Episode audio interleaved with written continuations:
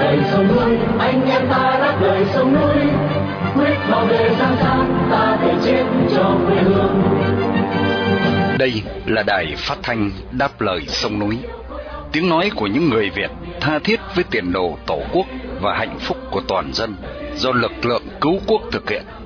Phát thanh mỗi ngày từ 7 giờ 30 đến 8 giờ tối, giờ Việt Nam, trên làn sóng ngắn. 9.670 km chu kỳ.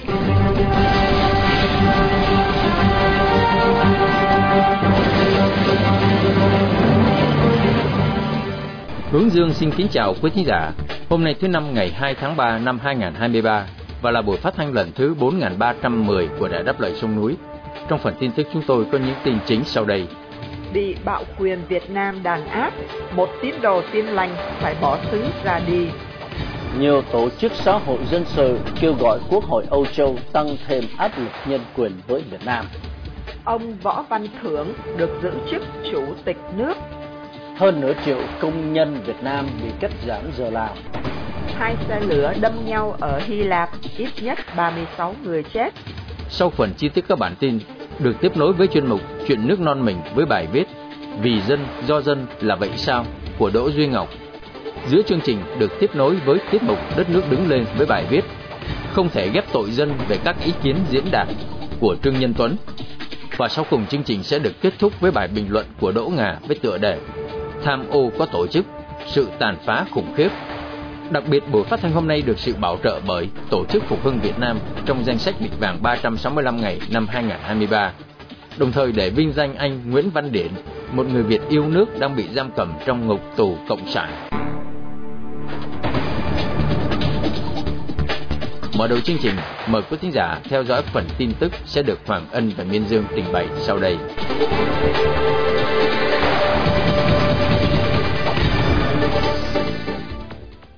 một phụ nữ tàn tật ở tỉnh Nghệ An đã bị bạo quyền Việt Nam đàn áp và bôi nhọ đến mức không thể sống nổi, phải tìm đường chạy trốn sang Thái để xin tị nạn. Chị Lầu Y Tòng, một người sắc tộc Hờ Mông, 36 tuổi, quê ở huyện Kỳ Sơn với sức khỏe yếu đuối, hai chân gần như bị liệt, không thể đi lại như người bình thường. Chồng chị đi lao động ở nước ngoài, mọi sinh hoạt trong nhà đều phải nhờ vào hai đứa con phụ giúp.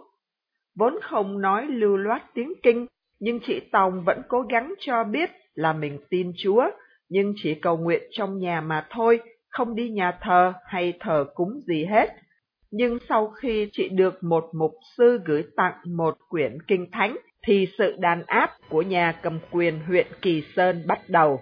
Một vị mục sư mà chị Tòng không muốn nêu danh tính, sau khi biết được hoàn cảnh của chị, đã viết một bức thư gửi cho nhà cầm quyền huyện Kỳ Sơn. Bức thư xác nhận chị Tòng là tín đồ sinh hoạt với Hội Thánh Tin Lành Việt Nam, Tổng hội miền Bắc. Đây là tổ chức tôn giáo đã được nhà nước Việt Nam cho phép hoạt động. Tuy nhiên, điều này cũng không giúp chị Tòng ít bị đàn áp hơn. Không chỉ đe dọa, bạo quyền địa phương còn cho phát loa trong làng mỗi ngày, cáo buộc chị Tòng theo đạo tin lành là vi phạm pháp luật, bị gia đình bỏ rơi, bạo quyền đàn áp và xã hội xa lánh. Chị Tòng nói chị không còn con đường nào khác, đành phải bỏ xứ ra đi qua Thái Lan để lánh nạn. Hiện nay cuộc sống của chị Tòng cũng rất khó khăn, chưa dám ra ngoài vì sợ cảnh sát Thái phát giác Chị Lầu Y Tòng không phải là trường hợp hiếm hoi của người sắc tộc theo đạo tin lành phải trốn chạy sang Thái Lan. Anh Johnny Huy hiện đang tị nạn tại Thái Lan cũng là một trường hợp như vậy. Anh Huy kể em họ của anh bị đánh chết trong đồn công an ở tỉnh Đắk Lắk vào năm 2017. Bạo quyền lúc đó không những không điều tra làm rõ mà còn đe dọa, sách nhiễu và ngăn cản gia đình anh tìm công lý cho em trai. Nhiều tổ chức xã hội dân sự lên tiếng kêu gọi Quốc hội Âu Châu gây sức ép mạnh hơn lên bảo quyền Việt Nam về vấn đề nhân quyền và quyền lợi của công nhân. Lời kêu gọi được đưa ra cho cuộc hội thảo ở Brussels, Bỉ vào ngày 28 tháng 2 dưới sự chủ tọa của nghị sĩ Marian Vin, Phó Chủ tịch Ủy ban đặc trách quan hệ với các quốc gia Đông Nam Á của Nghị viện Âu Châu. Trong cuộc hội thảo được tổ chức hơn 2 năm sau khi Liên minh Âu Châu và Việt Nam phê chuẩn Hiệp định Thương mại Tự do, các tổ chức như Hội Bảo vệ Người Lao động Việt Nam, Phóng viên Không Biên Giới và Ủy ban Thụy Sĩ Việt Nam đã lên tiếng báo động về tình trạng nhân quyền ngày càng tồi tệ ở Việt Nam. Các diễn giả đã tập trung phân tích về vi phạm của nhà nước độc đảng ở Việt Nam trong các quyền tự do ngôn luận, tự do báo chí và quyền của người lao động. Trong hội thảo, một diễn giả tham dự trực tuyến từ trong nước cho biết là ông cùng nhiều nhà hoạt động nhân quyền khác ở Việt Nam từng có hy vọng cùng với các lợi ích về kinh tế là các giá trị nhân quyền của Âu Châu. Tuy nhiên, ông thừa nhận rằng hy vọng này không xảy ra và tình hình nhân quyền xấu đi trong hai năm qua với việc đàn áp gia tăng về quyền tự do ngôn luận và tự do báo chí. Đại diện của Tổ chức Phóng viên Không Biên Giới, bà Julie Mazuzak cho biết tự do báo chí ở Việt Nam suy giảm 2 năm sau khi hiệp định được phê chuẩn.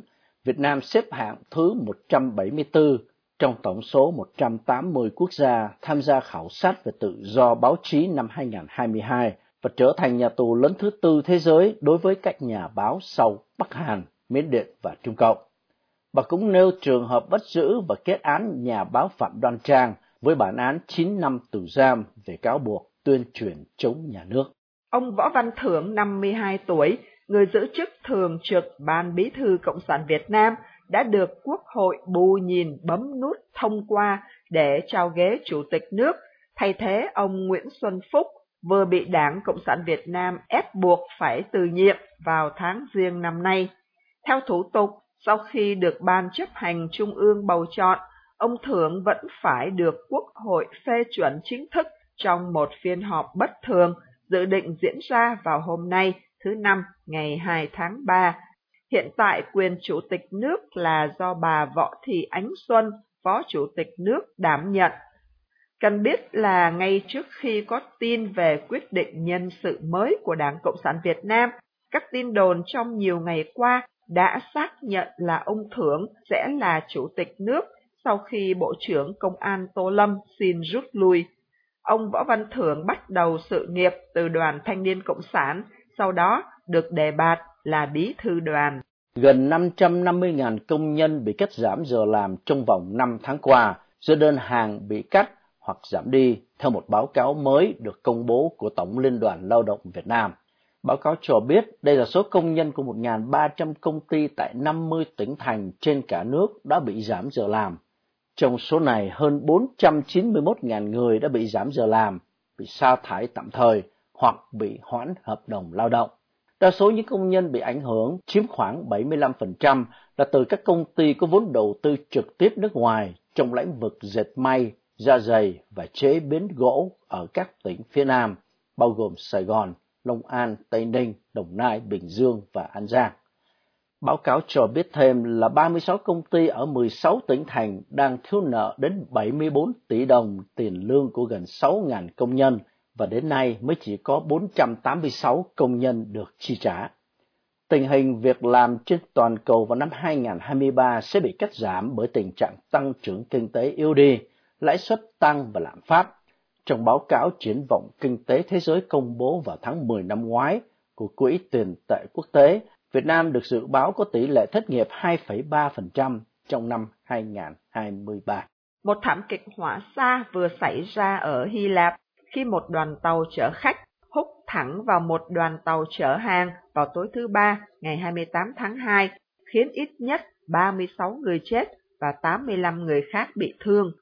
Một giới chức Hy Lạp cho biết 66 người trong số những người bị thương đã phải nhập viện, 6 người trong số đó đang được chăm sóc đặc biệt. Vụ va chạm xảy ra khi đoàn tàu chở khách chạy ra khỏi đường hầm, các toa tàu bị chật bánh, hư hỏng nặng, cửa sổ bị vỡ và khói dày đặc có thể được nhìn thấy tại hiện trường, nơi lực lượng cấp cứu đang tìm kiếm các nạn nhân. Khoảng 250 hành khách trong số 350 hành khách đã được di tản đến thành phố Thessaloniki trên các chuyến xe buýt. Hai đoàn tàu đều chạy trên cùng một đường ray khi đâm vào nhau. Giới công tố viện và cảnh sát đang tiến hành điều tra nguyên nhân gây ra vụ tai nạn. Công ty Hellenic Train trong một tuyên bố đã bày tỏ sự đau buồn sâu sắc về tai nạn thương tâm này. Truyền thông địa phương cho biết đoàn tàu khách rời thủ đô Athens vào khoảng 7 giờ rưỡi giờ địa phương, còn đoàn tàu chở hàng khởi hành từ thành phố Thessaloniki đến thành phố Larissa.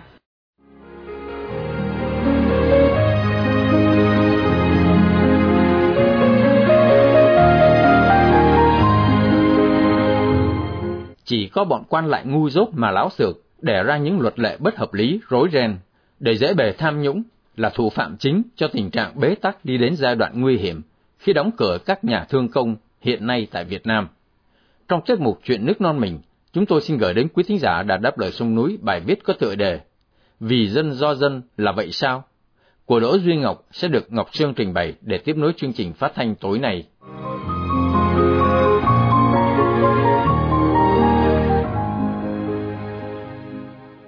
Theo các báo, bệnh viện chợ rẫy có thể tạm ngưng hoạt động và có nguy cơ đóng cửa. Bệnh viện hiện gặp nhiều khó khăn trong việc mua sắm trang thiết bị, vật tư y tế, hóa chất, máy móc hư hỏng không thể sửa chữa, buộc phải chuyển bệnh nhân đến cơ sở khác. Bệnh viện chợ rẫy được xây dựng và hoạt động từ năm 1900 và từ năm 1971 đến tháng 6 1974. Bệnh viện chợ rẫy được tái xây dựng do chính phủ Nhật Bản tài trợ trên diện tích 53.000 m2 với tòa nhà 11 tầng, trở thành một trong những bệnh viện lớn nhất Đông Nam Á lúc bấy giờ. Theo báo cáo của bệnh viện, số người bệnh nội trú trung bình một ngày là 2.544 người. Người bệnh ngoại trú khám bệnh trung bình 3.500 người một ngày. Giờ đây, bệnh viện có nguy cơ đóng cửa, số bệnh nhân khổng lồ đó sẽ đi về đâu? Được biết, lý do từ chuyện đấu thầu và những quy định cơ chế bất hợp lý nên bệnh viện không đủ hóa chất để xác định chuẩn đoán và không đủ vật tư y tế tiêu hao để điều trị cho người bệnh nếu tiếp tục chờ báo giá. Nếu bệnh viện ngưng hoạt động hay đóng cửa, các bệnh viện công khác trên cả nước cũng có nguy cơ đóng cửa hàng loạt vì cũng chịu những quy chế như thế. Nền y tế Việt Nam rồi sẽ đi về đâu? Hàng trăm ngàn bệnh nhân hàng ngày đành chờ chết hay sao? Những người lãnh đạo Bộ Y tế cũng như chính phủ phải chịu trách nhiệm chuyện này. Phải nhanh chóng, cấp bách có biện pháp sớm nhất để cứu dân. Viện Pasteur và các phòng xét nghiệm của nhà nước lâu nay cũng đã đóng cửa. Người dân đành chấp nhận vào bệnh viện tư để xét nghiệm, chấp nhận giá cao. Giờ lại đến các bệnh viện. Nếu các quan chức y tế không đủ khả năng để lãnh đạo và điều hành, đề nghị các vị từ chức ngay đi, để người dân được sống ngay từ những năm tháng chiến tranh và khó khăn về kinh tế cũng không bao giờ có hiện tượng này. Thuốc men, máy móc, sinh phẩm y tế không thiếu. Các công ty dược phẩm, hóa chất y tế đổ xô vào thị trường Việt Nam, không thể gọi là không có hàng cung cấp được. Chẳng qua lâm vào bế tắc này là do những người đang điều hành, do những chính sách bất hợp lý. Bác sĩ không có thuốc men, bệnh viện không có hóa chất, sinh phẩm cũng như người lính ra trận mà không có vũ khí. Họ sẽ chiến đấu bằng cái gì? Không thể để các bệnh viện đóng cửa, cũng như không thể để người dân phải chết vì bệnh mà không được chữa. Các người còn có lương tâm không? Các người còn có trách nhiệm không? Hay đồng tiền đã che mất rồi? Lương tâm đã bị chó tha mất rồi chỉ tội cho người dân nghèo, e cổ đóng thuế mà không được hưởng một chút gì của an sinh xã hội. Lâm bệnh cũng không có bệnh viện để chữa trị. Vì dân, do dân là vậy sao? Quý thính giả đang nghe chương trình phát thanh Đáp lời sông núi do lực lượng cứu quốc thực hiện từ ngày 15 tháng 5 năm 2011. Thính giả khắp nơi có thể nghe chương trình phát thanh trên YouTube, Facebook và website radio đáp lời sông núi.com. Thính giả tại Hoa Kỳ có thể nghe đài qua số điện thoại 1 425 585 1550 hoặc 1 605 781 9802.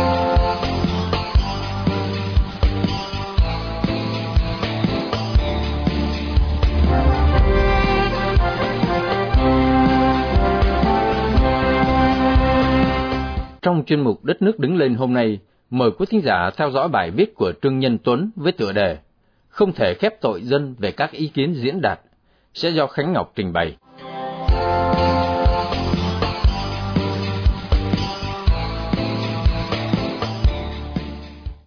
Luật hình sự Việt Nam trừng phạt nặng những pháp nhân có hành vi xâm hại đến lợi ích của nhà nước. Dĩ nhiên, hình phạt nặng nhẹ sẽ tùy thuộc vào mức độ thiệt hại về lợi ích của nhà nước gây ra do hành vi phạm tội của đối tượng. Nhà nước là ai? Ai đại diện cho pháp nhân nhà nước? Lợi ích của nhà nước gồm các hạng mục nào? Theo Hiến pháp Việt Nam, nhà nước là của dân, do dân và vì dân. Theo công pháp quốc tế, nhà nước hay state hoặc ETA là pháp nhân đối tượng của công pháp quốc tế bao gồm lãnh thổ, nhân dân và một chính phủ đại diện. Nhà nước không phải đảng, cũng không phải của đảng hay do đảng vì đảng. Nhà nước càng không phải là công an hay tòa án. Hệ thống công an và tòa án chỉ là công cụ của nhà nước nhằm phục vụ nhân dân.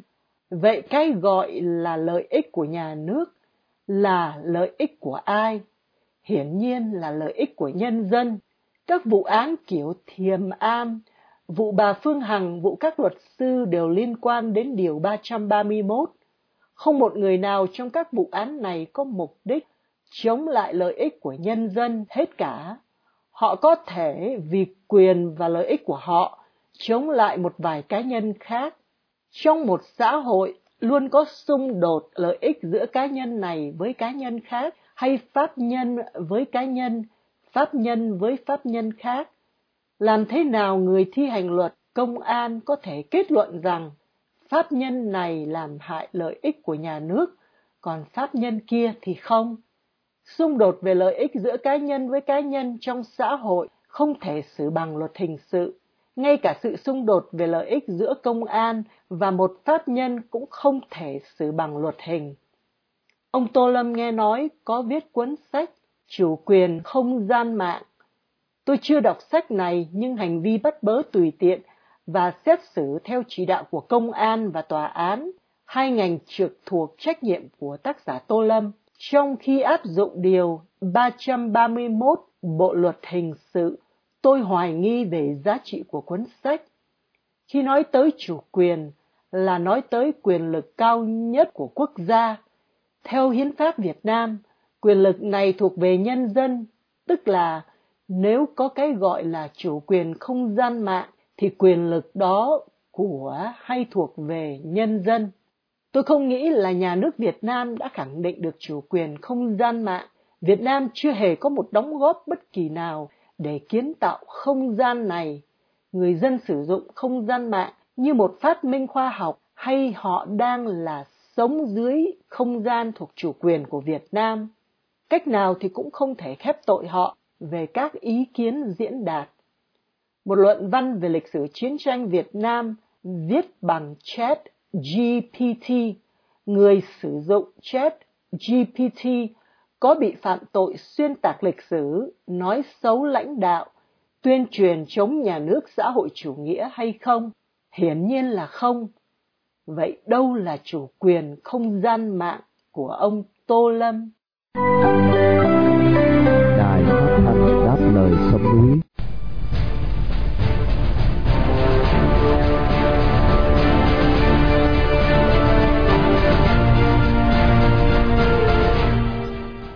Tham nhũng tại các quốc gia độc tài mang tính tổ chức quy mô là một định chế cấu tạo của đảng cầm quyền. Không một sức mạnh nào có thể tiêu diệt. trừ khi chế độ chính trị được cải tổ và thay thế bằng dân chủ đa nguyên đa đảng. Mời quý thính giả đã đáp lời sông núi nghe phần bình luận của Đỗ Ngà với tựa đề Tham ô có tổ chức, sự tàn phá khủng khiếp sẽ được song tập trình bày để kết thúc chương trình phát thanh tối nay.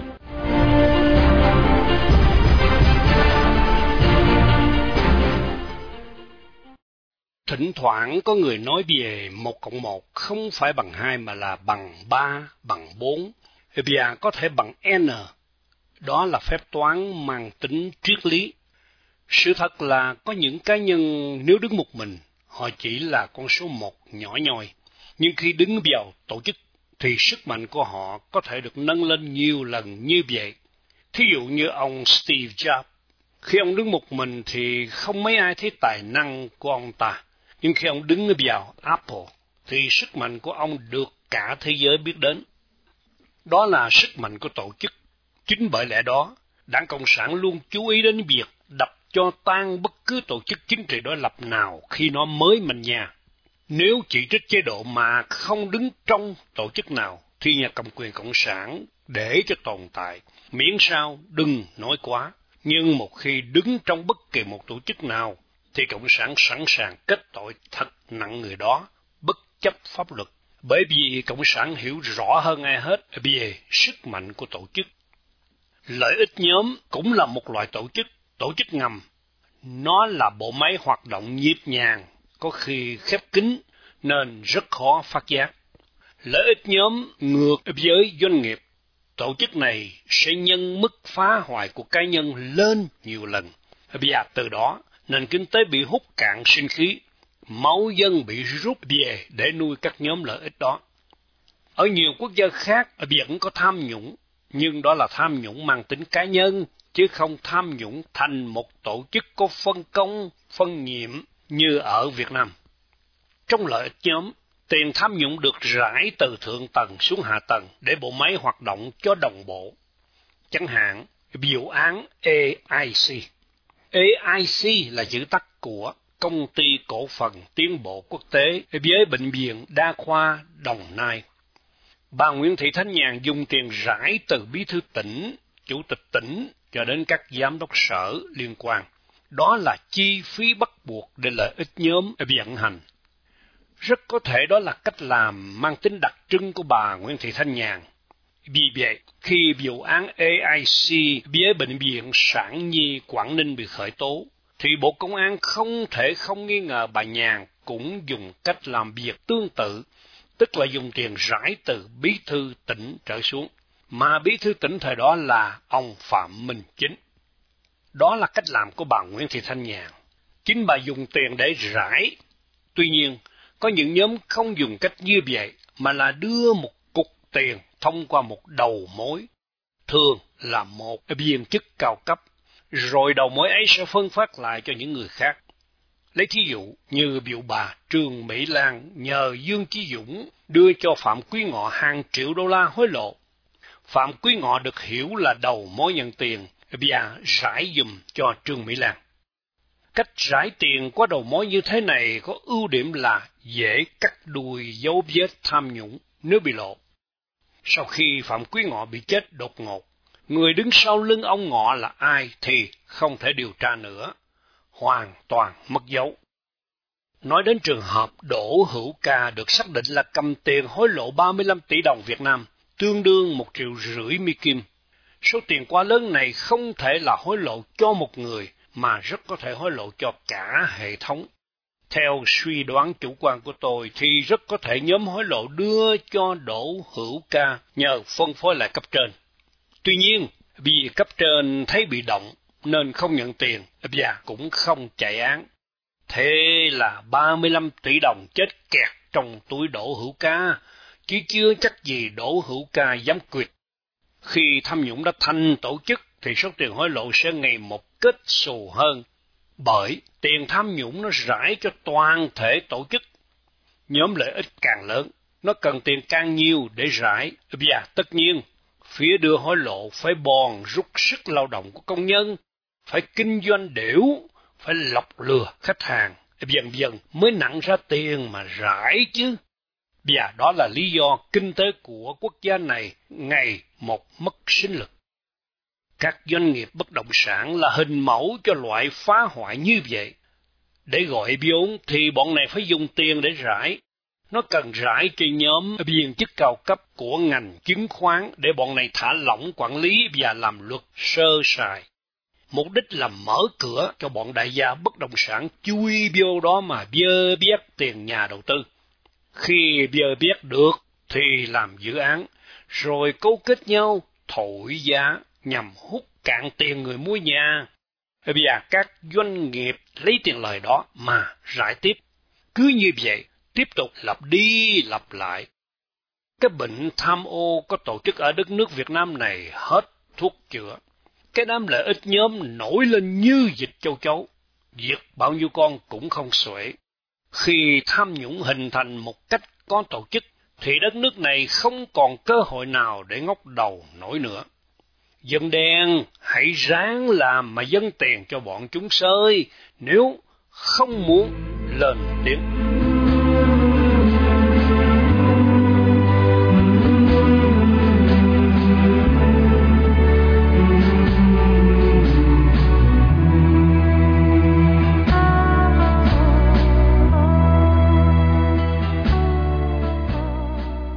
Trước khi chia tay trong buổi phát thanh tối này, mời quý thính giả cùng đã đáp lời sông núi nhớ đến anh Nguyễn Văn Điện sinh năm 1983, bị bắt ngày 31 tháng 3 năm 2017 với bản án 6 năm 6 tháng tù giam.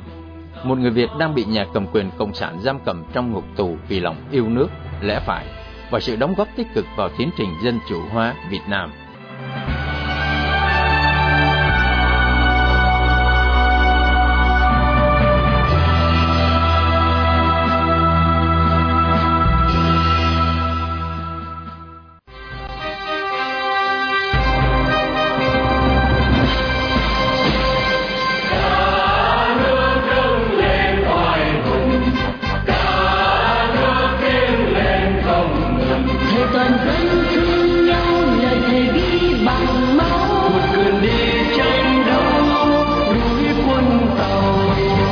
Trình phát thanh đáp lời sông núi hôm nay đến đây là chấm dứt. Hẹn gặp lại quý thính giả trong chương trình tối mai vào lúc 7 giờ 30. Cảm ơn quý thính giả đã theo dõi chương trình. Chúc quý vị một đêm thật bình an. Xin mến chào, tạm biệt.